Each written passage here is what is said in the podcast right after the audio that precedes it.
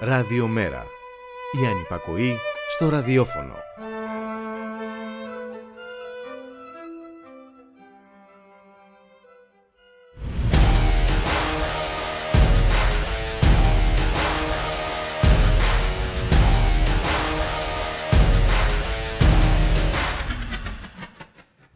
Χαίρετε κυρίες και κύριοι, ακούτε την εκπομπή Το Στίγμα της Μέρας με τον Γιώργη Χρήστου, στην παραγωγή της εκπομπής Γιάννα Θανασίου, στη ρύθμιση του ήχου ο Γιώργος Νομικός, παραδίπλα του η Χαρά Ιστόκα. Γεια σου, Χαρά.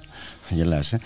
Ε, Παρασκευή σήμερα κυρίες και κύριοι, 19 Μάη 2023, δύο μέρες πριν από τις εκλογές της 21ης Μαΐου και Μόλις 10 μέρες πέρασαν από τους πανηγυρισμούς του Υπουργού Ανάπτυξης Άδωνη Γεωργιάδη για την ιδιωτικοποίηση και των νέων φυλακών, στο παραπέντε Νέα Δημοκρατία φρόντισε για την τακτοποίηση των ημετέρων και εξασφάλισε τα κέρδη στους ιδιώτες. Αλλά στα τέσσερα χρόνια που διακυβέρνησε αυτή τη χώρα, κυρίες και κύριοι, ξέχασε να αναβαθμίσει τα σοφρονιστικά ιδρύματα. Έτσι, στις εντελώς ακατάλληλες φυλακές Κορυδαλού, την Τετάρτη 17 Μαου το βράδυ, ομάδα Αλβανών κρατουμένων επιτέθηκε σε ομοεθνήτους με σκοπό να τον σκοτώσει. Το θύμα μαχαιρώθηκε στην καρδιά και στα υπόλοιπα ζωτικά όργανα.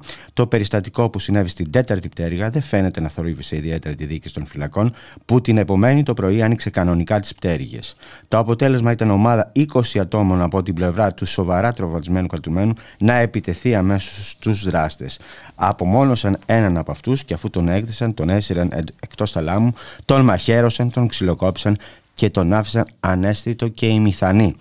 Ο δεύτερος δράστης του χθεσινού περιστατικού εγκλωβίστηκε στο κελί του και υπέστη συντριπτικά κατάγματα στα πόδια στα χέρια από τον επίσης ε, αγριότατο ξυλοδαρμό του. Ο συναγερμός που χτύπησε αμέσως δεν βοήθησε τους δύο φύλακε που αντιστοιχούν, αφού ώσπου να συγκεντρωθούν οι υπόλοιποι, οι δράστες είχαν ολοκληρώσει το σχέδιο εκδίκησης. Όλοι έχουν διακοσμιστεί στα νοσοκομεία που εφημέρευαν λόγω της σοβαρότητας της κατάστασής τους, ενώ οι φυλακές έκλεισαν εκ των υστέρων. Οι κρατούμενοι παραμένουν στα κελιά τους από το πρωί. Και τα ερωτήματα που προκύπτουν εύλογα είναι τα εξής. Γιατί δεν μεταφέρθηκαν άμεσα σε άλλες φυλακές οι δράστες, ώστε να μην συμβεί η αναμενόμενη εξέλιξη; Γιατί οι φυλακές έκλεισαν μετά το συμβάν και όχι πριν;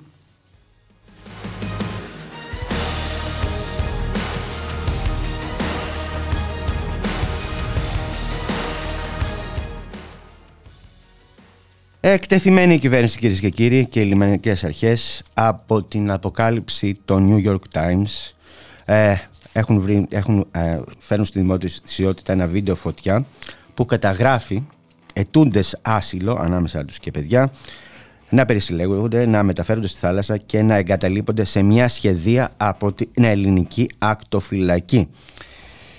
Η Ελλάδα λέει ότι δεν παρατάει τους μετανάστες στη θάλασσα, πιάστηκε επαυτοφόρο έτσι ξεκινάει κυρίες και κύριοι το ρεπορτάζ των New York Times που δημοσιεύτηκε σήμερα.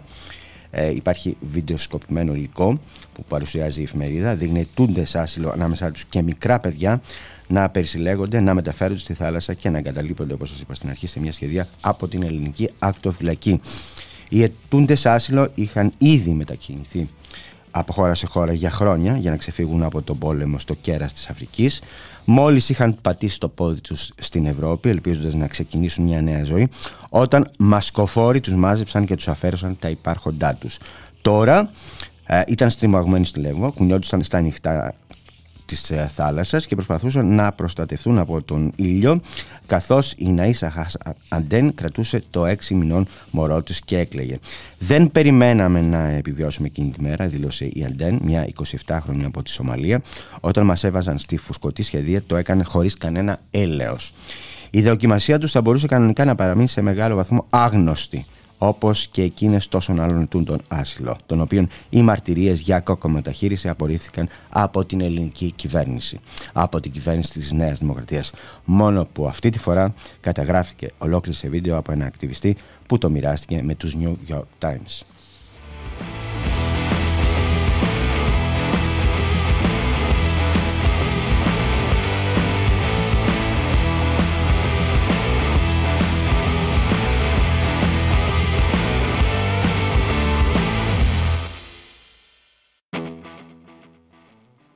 Ούτε ένας κυρίες και κύριοι, ούτε δύο αλλά έξι άτομα παραπέμπονται σε δίκη για τις καταγγελίες στο γυροκόμιο Χανίων, αντιμετωπίζοντας βαριές κατηγορίες σε βάρος 32 ηλικιωμένων, ακόμη και για ανθρωποκτονία και απόπειρα ανθρωποκτονίας. Το News Post και η Τασούλα Παπα-Νικολάου φέρνει στο φως ε, το παραπεπτικό βούλεμα που αφορά στο γυροκομείο Χανίων. Ε, Κατά τη διάρκεια της λειτουργίας τελέστηκαν εντός των εγκαταστάσεων εγκληματικές πράξεις και παραλήψεις ευάλων πολλών προσώπων των φιλοξενουμένων από αυτήν την μονάδα ηλικιωμένων προσώπων, αναφέρει το βούλευμα. Οι ηλικιωμένοι, ε, συνεχίζει το βούλευμα, αντιμετωπίζονταν ως αναλώσιμα μέσα πλουτισμού λόγω της μεγάλης ζήτησης κλινών φιλοξενίας με το ελάχιστο δυνατό κόστος σε βάρος της ποσότητας και της ποιότητας των παρεχόμενων υπηρεσιών. Στις εκθέσεις των πραγματογνωμόνων αναφέρεται ότι επικρατούσε σύγχυση ακόμη και στη φαρμακευτική αγωγή που λάμβανε οι ηλικιωμένοι, ενώ δεν έλειπαν οι περιπτώσεις που γίνονταν μηχανική καθήλωση, χωρίς όμως να καταγράφονται συμπτώματα που να δικαιολογούν αυτή την πρακτική.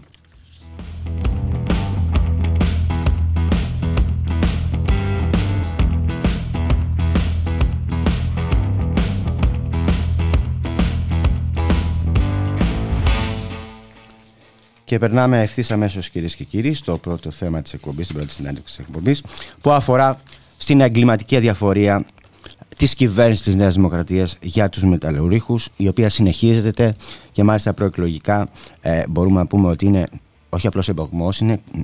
Πώς θα μπορούσαμε να το πούμε, αγαπητέ Δημήτρη Μπατή, αντιπρόεδρε της Ομοσπονδίας των Μεταλλουρήχων, που βρίσκεται στην άλλη άκρη της τηλεφωνικής γραμμής.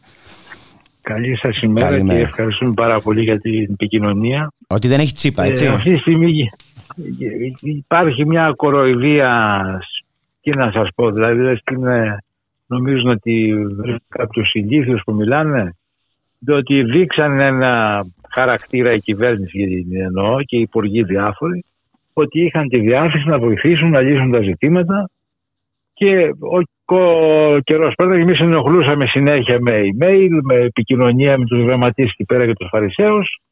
Όλο θα θα, θα, θα, θα, θα, θα. Είδαμε δύο υπουργούς που μας υποσχέθηκαν ε, τον κύριο Σκρέκα και τον κύριο Άδωνη Γεωργιάδη που είπαν και οι δύο θα λύσουν τα ζητήματα καταρχήν τους 92 απολυμμένους όχι μόνο δεν τους πήραν πίσω αλλά προκλητικά Τώρα τελευταία Ελληνικό Χρυσό έκανε τρεις προσλήψεις, κάποια διευθυντικά στελέχη και προϊσταμένου είχε, ενώ οι άλλοι που μπαίναν στα υπόγεια που τραβάγαν όλο το ζόρι, ούτε δεν πήραν ούτε για πλάκα κανένα. Πόσο ρε Δημήτρη, ε... δύο-τρία χρόνια δεν τους ενοχλείτε για τα, κάτι για τα μεταλλεία, κάτι, κάτι για τα, την ελληνικό χρυσό, κάτι για. Έχουμε, συν, ναι, έχουμε συνέχεια γιατί είχαμε εκεί πέρα το σωματείο που δούλευε στην Έντιλμακ, mm. η οποία ε, διεκδικούσε συνέχεια τέτοια και όταν ψηφίστηκε ο νόμος Χατζηδάκη διεκδικούσε δικαιώματα δηλαδή και κατέθετε συνέχεια ε, ζητήματα ε, για υγιεινή και ασφάλεια μεταλλίων που δέποτε ή παίρναν λειψά ή υποχρέωναν τους, ε, τους μεταλλορύχους να φοράνε μια μάσκα τύπου COVID το μισό ευρώ και να πηγαίνουν κάτω τη στιγμή που δεν είχαν αέρα να μετατρέψουν και πολλά άλλα ζητήματα. Τα οποία αφού τέλος πάντων κάποια στιγμή κάτι κάναν, κάτι φτιάξανε όταν ψηφίστηκε ο νόμος Χατζηδάκη απολύσαν τον πρόεδρο του Σωματείου. Και αφού τον πρόεδρο του Σωματείου με αγώνες και με δικαστικούς αγώνες και λοιπά και φασαρίες επάχθηκε πίσω έτσι, μετά δικαιώθηκε, ο δικαιώθηκε δικαιώθηκε πλήρως και μάλιστα υποχρεώνει την εταιρεία ότι αν δεν τον πάρει θα πληρώνει ένα ποσό κάθε μέρα και τον πήρε αμέσως. Μετά όμως από μερικούς μήνες βρήκαν το σχέδιο πώς θα απαλλαγούν από αυτούς τους εργαζόμενους που διεκδικούν, ζητούν και αγωνίζονται και σπάσαν τη σύμβαση που είχε Ελληνικό Χρυσός με την Έντιλμακ προκειμένου να, να διωχθούν 92 εργαζόμενοι. Μεταλλουρίκοι και μάλιστα που ήταν άνθρωποι που ήταν πολύ εξειδικευμένοι και πολύ μάχημοι. Έμπειρο προσωπικό. Έμπειρο προσωπικό. Πολύ έμπειρο προσωπικό. Ναι. Και παρόλο που απαιτήσαμε από την κυβέρνηση να, τους, να παρέμβει να τους προσλάβει γιατί η κυβέρνηση την ημέρα που έγινε αυτή η απόλυση το 92 την ίδια μέρα, την προηγούμενη μάλλον, είχε ανακοινωθεί ότι θα έπαιρνε Νικό Χρόνο 680 εκατομμύρια για επενδύσεις κουριές. Όταν άρχισε η διαπραγμάτευση, και ήμουν εγώ στην πρώτη διαπραγμάτευση, ομολόγησε η πρόσωπη της Έντελμακ ότι θα πάρουν κι άλλο έργο όταν θα ξεκινήσει αυτό το έργο. Αλλά δεν θα πάρουν κανέναν από τους εργαζόμενους, ε, διότι λέει θα έχουν άλλες ειδικότητες ή κάποια άλλα ειδικά ειδικές εργασίες και εντάξει. Εμείς λοιπόν απευθυνθήκαμε κατευθείαν στην κυβέρνηση. Στη στιγμή που χρηματοδοτείται με 680 εκατομμύρια που είναι δικά μας λεφτά, κύριοι, είστε υποχρεωμένοι να προσλάβετε αυτούς τους ανθρώπους που είναι αξιόμαχοι και αξιόλογοι και να δουλέψουν στα μεταλλεία όπως δούλευαν τα τελευταία 4-5 χρόνια. Ο Άδωνης Γεωργιάδης, μπροστά σε 10 άτομα που ήμασταν μέσα στη Βουλή, αφού τελείωσε η μια συνεδρία της Βουλής, μας είπε ότι θα πάρει τώρα την Ελληνικό Χρυσός και μόλις ε, αρχίζει να παίρνει προσλήψεις, οι πρώτε που θα πάρει θα είναι 92. Θα είναι 92 αυτή η μεταλλορύχη. Ε, αυτό η 92 μεταλλογή της Έλτιμακ, έτσι, της Έλτιμακ, που, ζητάνε, που, ζητάνε, που ζητάνε να ε, προληφθούν άμεσα από την Ελντοράντο, να το, να το πούμε. Βεβαίως. Μας το είπε πολύ καθαρά και με πολύ ενθουσιασμό και λέμε ρε παιδί μου, πας και γίνει. Εμείς δεν έχουμε πρόβλημα καταληφθεί ένα ζήτημα. Mm-hmm. Και τόσο πιστικά μας το είπε και ουσιαστικά αυτό μόνο. Εντάξει, είχαμε και άλλα ζητήματα, αλλά αυτό μας είπε ο Άδωνης Γεωργιά. Το ίδιο πράγμα πήγαμε, επαναλάβαμε μετά από λίγο καιρό, ε, 29 Νοεμβρίου ήταν το 22, στον κύριο Σκρέκα είχαμε συνάντηση. Ο ίδιος έδειξε διάθεση να παρέμβει και ω Γενικό Χρυσός και αυτό για να λυθεί το ζήτημα με το ίδιο πνεύμα που είπε και ο Άτομο Γεωργιάδη, μόλις αρχίσει να παίρνει προσλήψεις. Όταν λοιπόν δεν ξέρω αν άρχισαν οι προσλήψεις, ενδεχομένως να μην κάνει ποτέ, αλλά αυτοί οι τρεις συνάδελφοι πάρθηκαν έστω αυτοί οι τρεις. Αλλά αυτό υποσχέσεις, παραμύθια, δηλαδή και κάποια από τα ζητήματα που θέσαμε που ήταν θέματα υγιεινής και ασφάλειας και οι επιθεωρήσεις εργασίες που είναι να στελεχωθούν, να στελεχωθούν αυτές οι επιθεωρήσεις μεταλλίων. Να στελεχωθούν παρά τις υποσχέσεις που είχαμε από τον ίδιο το Σκρέκα και μάλιστα τηλεφώνησε εκεί μπροστά μας σε κάποιους προϊσταμένους εκεί πέρα και το είπε τι γίνεται κλπ. Είχε γίνει και το ατύχημα ένα μήνα πριν mm. εκεί στην Ήμερης, το θανατηφόρο. Και αποδεικνύεται ότι ο δεν πράξαν. Δηλαδή, έστω τις επιθεωρήσεις να στελεχώσουν κάτι από αυτά τα 5-6 αιτήματα που βάλαμε, που ήταν και η επαναφορά της τιμωγία στα 50 για τους υπογείτε που δεν ζουν και πολλά χρόνια, δεν κάναν τίποτα απολύτως. Και μάλιστα για να μας μπερδέψουν τότε, μας στέλνουν από το ένα προγείο στον άλλο, από τον ένα προστάμενο στον άλλο. Ε, μας λέγανε ότι εσείς φταίτε να, να, να, μας βάζαν δηλαδή ένα καθήκον να μαζέψουν μη στοιχεία και αυτά όπως τα λέει η Ευρωπαϊκή Ένωση. Και λέω πια, πια είναι, κάποια στιγμή αγρίευσαμε κάποιοι δεν το Υπουργείο Εργασίας. Αυτά είναι δική σας δουλειά. Και το Υπουργείο Εργασίας μας είπε για τους εμβολημένου ότι θα δούμε λογική, θα είπαν καθαρά η κυρία ε, δεν θυμάμαι τώρα που ήταν ε, υφυπουργός στο Υπουργείο Εργασίας. Η Δόμνα Μιχαλίδου λες τώρα. Όχι Μιχαλίδου, με κάποια Δεν είναι στη Στρατινάκη; Στρατινάκη. Μας είπε ότι θα δούμε από τις ψηφιακές κάρτε ποιοι είναι άνεργοι, γιατί λέμε ότι μπορεί κάποιοι να βρήκαν δουλειά και να φαίνονται τι και τους υπόλοιπους θα κοιτάξουμε να τους προσλάβουμε. Αλλά μας είπαν πάλι πηγαίνετε πάλι στο Υπουργείο Εργασίας, στο Υπουργείο Ενέργειας να μας κάνουν αυτή μια εισήγηση. Δηλαδή πια αυγό και κούρευτο να περνάει ο καιρός. Και όπως πέρασε ο καιρός Πήγαμε για εκλογές, δεν έκαναν τίποτα. Έκαναν, έκαναν. Μην έχεις παράπονα. Έκαναν, ξεπούλησαν μπυρ παρά τη Λάρκο. Έκαναν, πώς δεν έκαναν. Ναι. Ε, το μεταξύ στις 7 Τετάρτου ο Σύλλογος Υπαλλήλων του Υπουργείου Ανάπτυξης του που είναι το μίσο βιομηχανία ενέργειας και φυσικών πόρων, κάνανε συνάδελφοι χωρίς να του γνωρίζουν προσωπικά, δεν είχαμε έρθει επαφή μέχρι τότε. Και κάνουν ε, μια ανακοίνωση κατά πέντε ένα δελτίο τύπου, το στέλνουν και σε εμάς, το οποίο ε, α, επιβεβαιώνουν, ειδικά για τι υποθέσει για ένα άλλο σωρό ζητήματα, ότι τίποτα δεν κάνει το Υπουργείο προκειμένου να λυθούν έστω μια προσπάθεια να ξεκινήσει μια ιστορία. Διότι η Νοτιό Ελλάδος, παράδειγμα που λέγαμε που γίνει το θανατηφόρο τότε, έχουν μείνει δύο υπάλληλοι και δύο διοικητικοί. Τη στιγμή που πριν από 20-25 χρόνια είχε 57-60 ε, υπαλλήλους και επιθεωρητές. η πολιτική λοιπόν αυτής της κυβέρνησης ήταν να μην υπάρχουν πουθενά ελεκτικοί μηχανισμοί και επιθεωρήσεις και, και για να μπορούν οι εργαζόμενοι να βρίσκουν ένα δίκαιο και τέλος πάντων να γίνεται μια διαδικασία να προστατεύονται οι εργαζόμενοι από τα θανατηφόρα αυτά ατυχήματα και αν, αν λειτουργούσε αυτό το πράγμα δεν θα είχαμε αυτά τα θανατηφόρα ε, ατυχήματα, θα είχαν προβλεφθεί. Ναι. Αυτή τη δουλειά κάνουν. Αλλά αυτοί έχουν το θέμα, ε, ρίξει τον μπαλάκι να περάσει ο καιρός και όταν χρειαστεί και τους αγριέψεις λίγο, λέμε ότι εσείς είστε εργαζόμενοι. Ε, αυτό όταν ακόμη και εμείς οι ευθύνη σπέμε, αρχίζουμε και γρεύουμε και εμείς μετά. Μου επιτρέπει Δημήτρη. Εμεί καταγγέλνουμε συνέχεια πίσω με δελτία αυτά που έχουμε στείλει τα δελτία τύπου από διάφορα κόμματα του Βουλής και ΣΥΡΙΖΑ και ΚΟΚΟΕ και Μέρα 25 έχουν γίνει ε, ερωτήσεις, αναφορές, ε, κοινοβουλευτικός έλεγχος δηλαδή. Έχουν δημοσιοποιηθεί παντού.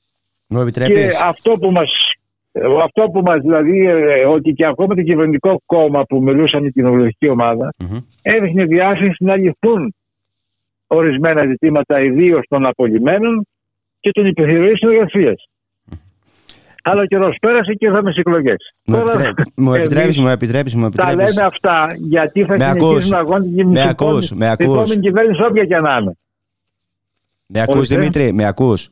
Ναι, ναι, ναι, σε ακούω. Μου επιτρέπεις να, να διαβάσω αυτό που λέει ο Σύλλογος και ε, ε, επιβεβαιώνει αυτό που λες εσύ, ότι η πραγματικότητα αυτή των επιθεωρήσεων μεταλλίων, όπως και στην περίπτωση των επιθεωρήσεων εργασίας, έχει διαμορφωθεί από τις κυβερνήσεις μέσω απολύτως συνειδητών πολιτικών επιλογών.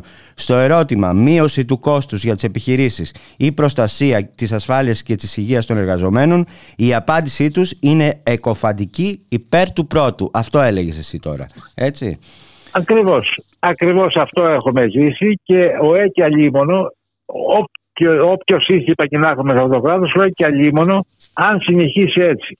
Δηλαδή, έχουμε εκεί που έχουμε γίνει ζούγκλα, μας θέλουν δηλαδή να δουλεύουμε και στο τέλος μα πάνω στην δουλειά και να, να το θεωρούν και αυτό είναι κάτι φυσιολογικό και δεν είναι και μια κανονικότητα όπως είναι μια ορολογία τώρα στην Τρίπολη τα τελευταία χρόνια.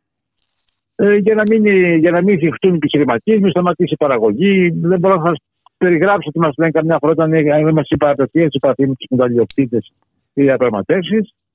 Που μας έλεγε είναι από την ήμερη πριν μερικά χρόνια και ο διευθυντής ότι λέει είναι πολύ σοβαρό το θέμα της υγιεινής ασφάλειας και εμείς αγαπάμε τους εργαζόμενους. Δεν μπορούμε μόνο να το κάνουμε αυτό γιατί έχει κόστος. Και, άμα, και κόστος και χρόνο. Και άμα καθυστερήσουμε και δημιουργήσουμε το κόστος, δεν θα μπορούμε να βγάλουμε την παραγωγή που θέλουμε. Δηλαδή, ομολογεί ότι για να βγάλουν παραγωγή παραπάνω και το σκοπίσουν, Τίποτα. Οι εργαζόμενοι είναι αναλώσιμοι, είναι τίποτα. Έμα, αίμα. Και όταν φτάνουμε σε τέτοια επίπεδα, ε, ας το πούμε, δεν ε, γίνεται παρακάτω, γιατί γίνεται σύγκριση. Δεν υπάρχει. Εμείς ε, προσπαθούμε με όλους τους τρόπους, τους ειρηνικούς, ας το πούμε έτσι, με, με δελτία τύπου, με διαπραγματεύσεις, με επαφές, ε, με τέτοια, αλλά από ό,τι φαίνεται, άμα συνεχιστεί αυτό το πράγμα, αναγκαστικά όλος ο κλάδος θα αρχίσουμε να κάνουμε και πιο δυνατά πράγματα, γιατί τους ενοχλεί πάρα πολύ και πολλά χρόνια να γίνει κανονική απεργία. Μια τρίωρη στάση κάναμε το 19 και αναστατώθηκε όλη η μεταλλευτική χάρη και η παραγωγή για τρεις ώρες που έγινε ε, στάση εργασίας. Ε, νομίζω ότι ε, λοιπόν, τέτοια, τέτοια, τέτοια ζητήματα μόνο με δυναμικές αγωνιστικές κινητοποίησει και διαρκείς λύνονται. Στους δρόμους. Στους δρόμους, προσπαθούμε κι εμείς να ενώσουμε τον κλάδο, γιατί εντάξει, προσπαθούμε φέτος που έχουμε το συνέδριο, θα στείλουμε δελτίο τύπο σε όλα το γιατί πάρουμε και σωματεία που δεν είναι ακόμα στην Ομοσπονδία μας. Mm. Ήδη δύο σωματεία θα γραφτούν φέτος καινούργια και θα προσπαθήσουμε να ενωθεί όλος ο κλάδος σε μία Ομοσπονδία για να μπορούμε όλοι μαζί να συναποφασίσουμε αλληλέγγυα για να λυθούν αυτά τα πολύ σοβαρά ζητήματα. Mm-hmm. Διότι μιλάμε μες τους αδέρφους που δεν μιλάμε και είμαστε μια διαπραγμάτευση κυρίως αυτά τα σωματεία που είναι εθνικός χρυσός, να, να έρθουν στην Ομοσπονδία, να γίνουμε μια γροθιά.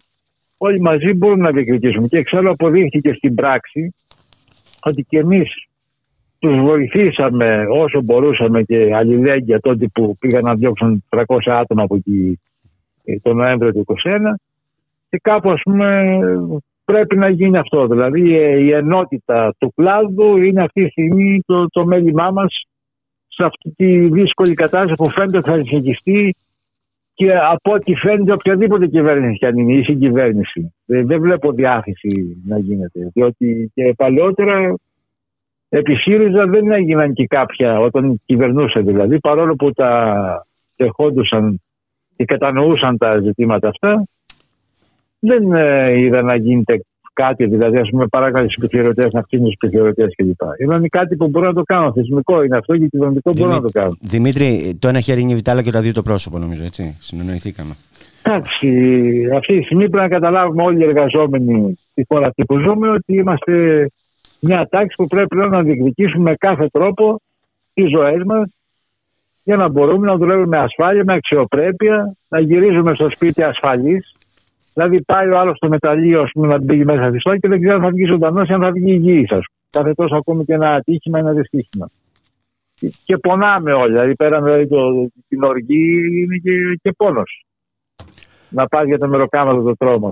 Σωστό. Λοιπόν, σε ευχαριστώ πάρα πολύ. Ο αγώνα συνεχίζεται. Ε, θα δούμε τώρα τι θα γίνει στι εκλογές και η επόμενη κυβέρνηση, όποια και είναι αυτή, εμείς θα ξαναθέσουν πάλι τα ζητήματα, πάλι θα ξανακάνουν επαφές. Πα και εισακωστούμε τέλος πάντων, διότι δεν είναι ότι δεν ακούνε εμάς τους κακούς εργαζόμενους, δεν ακούν και τα άλλα τα κόμματα στη Βουλή που καταθέτουν προτάσεις. Προτάσεις, ναι. Με βάση με τα δικά μας δελτίο που θέτουμε συνέχεια. Λοιπόν, Δημήτρη, σε ευχαριστώ πάρα πολύ. Θα τα ξαναπούμε και μετά τις εκλογές. Είμαστε μαζί σας. Βεβαίως, βεβαίως. Σε χαιρετώ, σε χαιρετώ. Σε ευχαριστώ πάρα να, πολύ. Να είστε καλά, να είστε καλά. Υγεία σε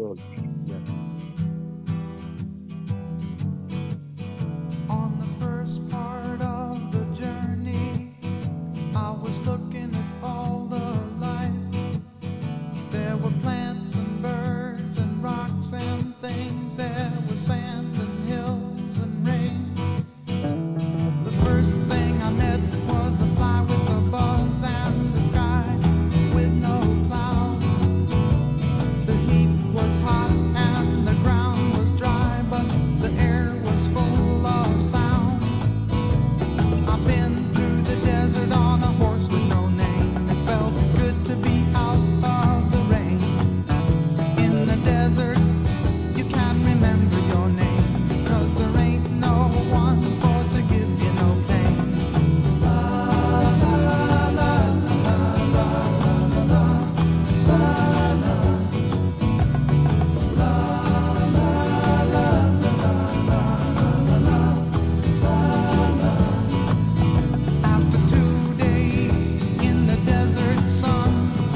in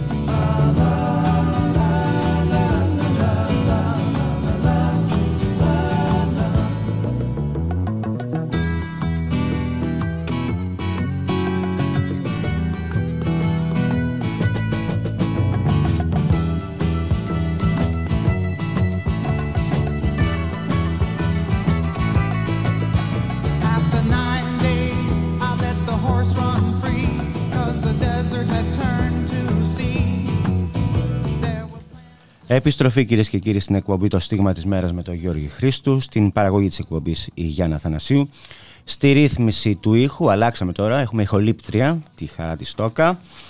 Και περνάμε στο επόμενο θέμα της εκπομπής και πολύ σοβαρό, πάρα πολύ σοβαρό, στην καταγγελία που έχει κάνει η ΟΙΟΝΓΕ, η Ομοσπονδία των Νοσοκομιακών Γιατρών, ότι οι διοικητές νοσοκομείων και οι διοικητές είπε δεν δίνουν την εκλογική άδεια στους γιατρούς, επικαλούμενοι, τώρα το θυμήθηκαν, επιτακτικές υπηρεσιακές ανάγκες.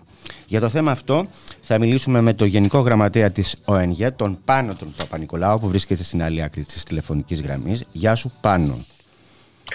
Καλημέρα, καλό μεσημέρι, καλό μεσημέρι και στους ακροατές. Λοιπόν, δεν είναι υποχρεωτική η εκλογική άδεια; Φυσικά. Λοιπόν, μετά τη χθεσινή μας ανακοίνωση καταγγελία, Είχαμε κάποια μηνύματα ότι κάποιοι διοικητές έβαλαν την ουρά κάτω από τα σκέλια. Ε, συγγνώμη που μιλάω λίγο λαϊκά, όχι, αλλά όχι, όχι, όχι, όχι, μια χαρά κάτω από τα σκέλια. Παραμένει όμως ένα ακραίο παράδειγμα, μια ακραία αφαιρεσία, μια έκνομη κατάσταση που θυμίζει άλλες εποχές, αλλής του μνήμης, mm-hmm. εννοώ εποχές ΕΡΕ και Χούντας, δεκαετίας 1960 ε, η οποία όχι μόνο δεν διορθώθηκε αλλά έγιναν ακόμα χειρότερα τα πράγματα. αφορά το πολυδύναμο περιφερειακό ιατρείο ΣΥΜΙΣ. Το πολυδύναμο περιφερειακό ιατρείο ΣΥΜΙΣ λειτουργούσε όλο το χειμώνα με τον ένα μόνιμο γιατρό που έχει, που είναι ορθοπαιδικός, και με δύο αγροτικούς. Όπως ξέρουμε όλοι, οι γιατροί οι αγροτικοί, αυτοί που κάνουν τη θητεία υπαίθρου δηλαδή, είναι νέοι γιατροί πτυχιούχοι που κάνουν τη θητεία υπαίθρου πριν την ειδικότητα. Σωστά; Σωστό. Ωραία. Τώρα, το τελευταίο διάστημα, ε, οι δύο έχουν γίνει πέντε. Δηλαδή, η, το χειμώνα που ε, δεν ε, ήταν μόνο δύο, ε, δεν είχε ε, κανείς σκεφτεί από τους διοικούντες τις επιτακτικές ανάγκες που καλούνται τώρα. Τώρα που είναι πέντε λοιπόν οι αγροτικοί, οι τρεις από αυτούς, γιατί έτσι ήθελαν και είναι απαράγραπτο τους δικαίωμα, ζήτησαν εκλογική άδεια που προβλέπεται από τον νόμο για να πάνε να ασκήσουν το εκλογικό τους δικαίωμα. Το ίστα, Μάλιστα, το οι γιατροί είναι, είχαν δημοκρατικό, ίστα το δημοκρατικό δικαίωμά μας. Ακριβώς. Μάλιστα οι γιατροί, σε συνεννόηση όλοι μαζί και οι έξι, ο μόνιμος και οι πέντε είχαν κανονίσει έτσι τις εφημερίες, έχει βγει το πρόγραμμα εφημεριών κανονικά, έτσι ώστε ε, ε, Παρασκευή, Σάββατο, Κυριακή, Δευτέρα να μην εφημερεύουν οι τρεις που ήθελαν να πάνε να ψηφίσουν. Αυτό είναι πρόγραμμα επίσημο εφημεριών που έχει εγκριθεί κλπ. Απαντάει ο κύριος εγγράφος ο οποίος υπογράφει ως αναπληρωτής πρόεδρος τοπικής πρωτοβάθμιας φροντίδας υγείας Ρόβου επωνόματι Γρήλης Νικήτας ότι σύμφωνα με το μπλα μπλα και το εκείνο και το άλλο και το αλλιώς το κέντρο υγείας Σίμης θα πρέπει να συνεχίσει την απρόσκοπτη λειτουργία του λόγω επιτακτικών αναγκών τόσο καθημερινά όσο και την ημέρα των εκλογών προκειμένου να μην διαταραχθεί η εύρυθμη λειτουργία κλπ. Σας απορρίπτω την αίτηση. Σήμε, ε, έγινε προσπάθεια γιατί είναι, αυτό είναι ακραία παρανομία, έτσι. Είναι πρόκληση, όχι απλώς έγινε, είναι πρόκληση αυτό. Έγινε επίμονη προσπάθεια επικοινωνίας της ΟΕΝΓΕ με την καθήλια αρμόδια που είναι η υπηρεσιακή υπουργός Εσωτερικών, η κυρία Σπανού. Έτσι δεν είναι; Ναι. Η κυρία Σπανού κρυβόταν τρεις ώρες από την ΟΕΝΓΕ. Δεν βγήκε στο τηλέφωνο τελικά. Δεν βγήκε στο τηλεφωνο Είναι η δεύτερη φορά που το κάνει αυτό η κυρία Σπανού. Φαντάζομαι ότι λες και γιατί... Ήταν... Ναι, ναι. Για την εγκύκλιο γκάγκα θα μου πεις τώρα όχι για την εγκύκλιο, για την προκήρυξη των ιστών διευθυντών. Ναι, αυτό, συγγνώμη, ναι. για την προκήρυξη. Όπου και πάλι η κυρία Σπανού κρυβόταν τρεις μέρες, γιατί είχαμε στείλει έτοιμα για συνάντηση μαζί της και τελικά έβαλε τις κοπέλες του γραφείου να απαντήσουν μετά από τρεις μέρες ότι δεν μπορεί να μας δεχτεί λόγω φόρτου εργασίας. Τώρα κρύβεται για ένα θέμα που αφορά σαφέστατη και έκνομη παραβίαση κατοχυρωμένου συνταγματικού δικαιώματος. Του δικαιώματος του εκλέγην. Δηλαδή, δεν επέτρεψαν στους γιατρούς των νησιών που είχαμε ζητήσει εδώ και 4-5 μήνες να παρθούν τα μέτρα ώστε να μπορούν να ψηφίσουν εκεί που εργάζονται. Δεν το έκαναν ποτέ.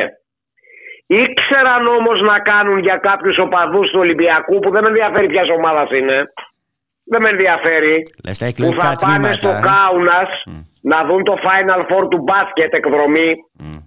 Που μου μακάρι να το πάρει και ο Ολυμπιακός στο κύπελο Ευρώπης. Ήξερα να κάνουν πρόβλεψη για αυτούς να ψηφίσουν στο Κάουνας την Κυριακή. Λες για τα δύο εκλογικά τμήματα στην Εστονία τώρα. Μπόρεσαν και το έκαναν. Ναι. Τον αγροτικό γιατρό, ο οποίος τραβάει τον παθόν τον τάραχο στο νησί, δεν θα τον αφήσουν να ψηφίσει χειρότερη εξέλιξη σημερινή. Πάει ο κύριος αναπληρωτής διοικητάς εκεί στο κέντρο υγείας, τον στριμώχνουν οι γιατροί, οι τρεις που είχαν ζητήσει άδεια, να πάνε να ψηφίσουν και τους την αρνείται. Δηλαδή, ποια είναι η ουσία; Ότι αυτός απαιτεί να είναι 8 η ώρα το πρωί τη Δευτέρα στις θέσεις τους, που δεν μπορεί αντικειμενικά να γίνει, αλλιώς θα κάνει και θα δείξει αδικαιολογήτως απόντες κλπ. Και τι τους απαντάει; Άντε επειδή με πιάσατε στην καλή μου τη διάθεση να αφήσω αυτούς στο τώρα πριν από 10 λεπτά το διανοείστε. θα αφήσω τον έναν από τους τρεις να πάει και θα διαλέξω εγώ ποιος θα είναι γιατί οι άλλοι δύο ξέρει τι ψηφίζουν και δεν τους αρέσει αυτό που ψηφίζουν. Το καταλαβαίνετε; Εγώ ρωτάω, κύριε Πλεύρη, θα τον μαζέψεις τον κύριο Γρήλη. Εάν δεν τον μαζέψεις τώρα, σε 10 λεπτά είσαι εσύ πολιτικά υπεύθυνος. Η πρωτοβάθμια φροντίδα υγείας υπάγεται στον Υπουργό, όχι στον αναπληρώτρια Υπουργό, για να μην τα ρίχνουμε όλα στην κυρία Γκάγκα. Αυτό είναι καθαρά θέμα Πλεύρη που είναι και νομικός. Αν ο κύριος Πλεύρης σε 10 λεπτά της ώρας δεν μαζέψει τον κύριο Γρήλη Νικήτα, έχει την πολιτική ευθύνη για την παρανομία, για την παραβίαση του εκλογικού δικαιώματος, για αυτή την άθλια έκνομη και αντισυνταγματική συμπεριφορά, την έχει ο κύριος Πλεύρης. Δεύτερον, τι είναι αυτή η κυρία Σπανού που βάλανε υπηρεσιακή υπουργό εσωτερικών; Τι ρόλο παίζει αυτή η κυρία; Δεν είναι για να εξασφαλίσει ότι δεν θα υπάρχει ε, παραβίαση ε, του, της λαϊκής θέλησης στις εκλογές. Γι' αυτό δεν είναι εκεί. Τι κάνει, γιατί κρύβεται; Μπορεί να μας εξηγήσει κάποιος; Μπορεί να μας εξηγήσει κάποιος; Είναι παράβαση καθήκοντος αυτό που κάνει ή όχι; Θα παρέμβει. Η χθεσινή ανακοίνωση του ΕΝΓΕ, σας υπενθυμίζω, στάλθηκε και σε αυτήν την κυρία Σπανού και στον κύριο Πλεύρη και στην κυρία Γκάγκα και στον κύριο Μητσοτάκη. Τι θα κάνουν; Εγώ κάνω έκκληση τώρα αυτή τη στιγμή. Θα το λύσουν σε 10 λεπτά; Θα το λύσουν; Πείτε μου. Λέω, πήγα να πω ότι το λέτε καθαρά στην ανακοίνωση στην ΟΝΓ ότι απαιτούμε από την ηγεσία του Υπουργείου Υγείας, την Υπουργό Εσωτερικών, τον Πρωθυπουργό να πάρουν αμέσως να δώσουν λύση. ώστε να μπορούν. Δεν έδωσαν όμως. Ε, εγώ πιστεύω ότι. Ε, ε, το πρωί. Ναι, ναι. Ε, περιμέναμε κι εμείς τη διάλο εντάξει, να κρατήσουν τα προσχήματα. Στην περίπτωση της ΣΥΜΙΣ δεν κρατάνε τα προσχήματα. Ε, και δεν έχουν καταλάβει και το εξής, το οποίο το έχουν καταλάβει μάλλον, αλλά προεκλογικά πουλάνε φούμαρα για μεταξωτές κορδέλες.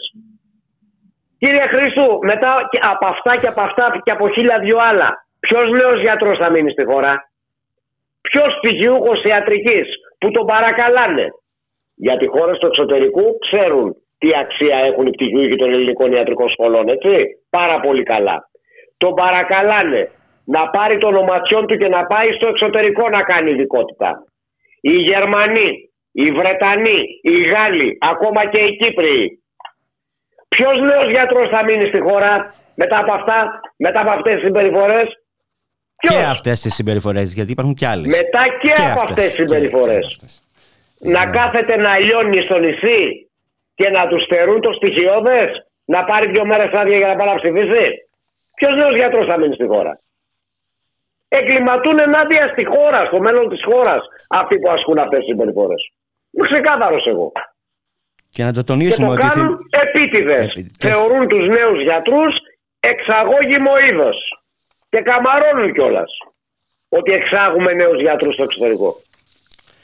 Μου επιτρέπεις αυτό που είπες για το γρίλι, ότι θα διαλέξω εγώ ποιος γιατρός θα πάει να Βεβαίω. Το καταγγέλνουν οι ίδιοι συνάδελφοι πριν από μερικά, με 20 λεπτά έγινε αυτή. Όχι, συνδέεται αυτό και με την άρνηση της κυβέρνησης της Δημοκρατίας να ψηφίσει έστω μια τροπολογία για να μπορέσουν να ψηφίσουν οι χιλιάδες νέοι που είναι στον τουρισμό αυτή την εποχή στον τόπο όπου βρίσκονται και δουλεύουν. Βεβαίως. Συνδέονται αυτά τα δύο.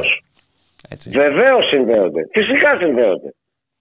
Αλλά, εν πάση περιπτώσει, ας πούμε ότι δεν υπήρχε πρόβλεψη αν θα πάει ο Μπάμπης, ο Πιτσιρικάς από το Εγάλεο να δουλέψει σεζόν στη Μύκονο για να τρέχει ξυπόλυτος να σερβίρει στον Πιτσόμπαρο με τα πόδια στην καυτή άμμο 15 ώρες την ημέρα. Το αποφάσισε τελευταία στιγμή να πάει. Οι γιατροί ήταν εκεί όμως, από το χειμώνα. Και είχαμε ζητήσει για όσους γιατρούς η θητεία τους θα είναι μέχρι και τις εκλογές να υπάρξει από μήνες πρόβλεψη για να μπορούν να ψηφίζουν στον τόπο που εργάζονται. Δεν έγινε ούτε αυτό. Καταλάβατε; Ναι. Λοιπόν, σε ευχαριστώ πάρα πολύ. Σε ευχαριστώ Τίποτα, πάρα πολύ. εγώ ευχαριστώ και το ξαναεπαναλαμβάνω. Εάν δεν λυθεί το θέμα εντός μερικών λεπτών από τον κύριο Πλεύρη, που είναι και νομικός, κλείνω την παρένθεση πάλι, την κυρία Σπανού, που είναι δικαστικός αν δεν κάνω λάθος, και τον ίδιο τον Πρωθυπουργό, τον κύριο Μητσοτάκη, έχουν τεράστια ευθύνη και οι τρεις. Προσωπική ευθύνη. Η κυρία Σπανού είναι και πρώην συνήγορος του πολίτη, αν θυμάσαι. Μάλιστα, ένας λόγος παραπάνω λοιπόν. Σε ευχαριστώ πάνω. Σε χαιρετώ. Να σε καλά. Γεια χαρά,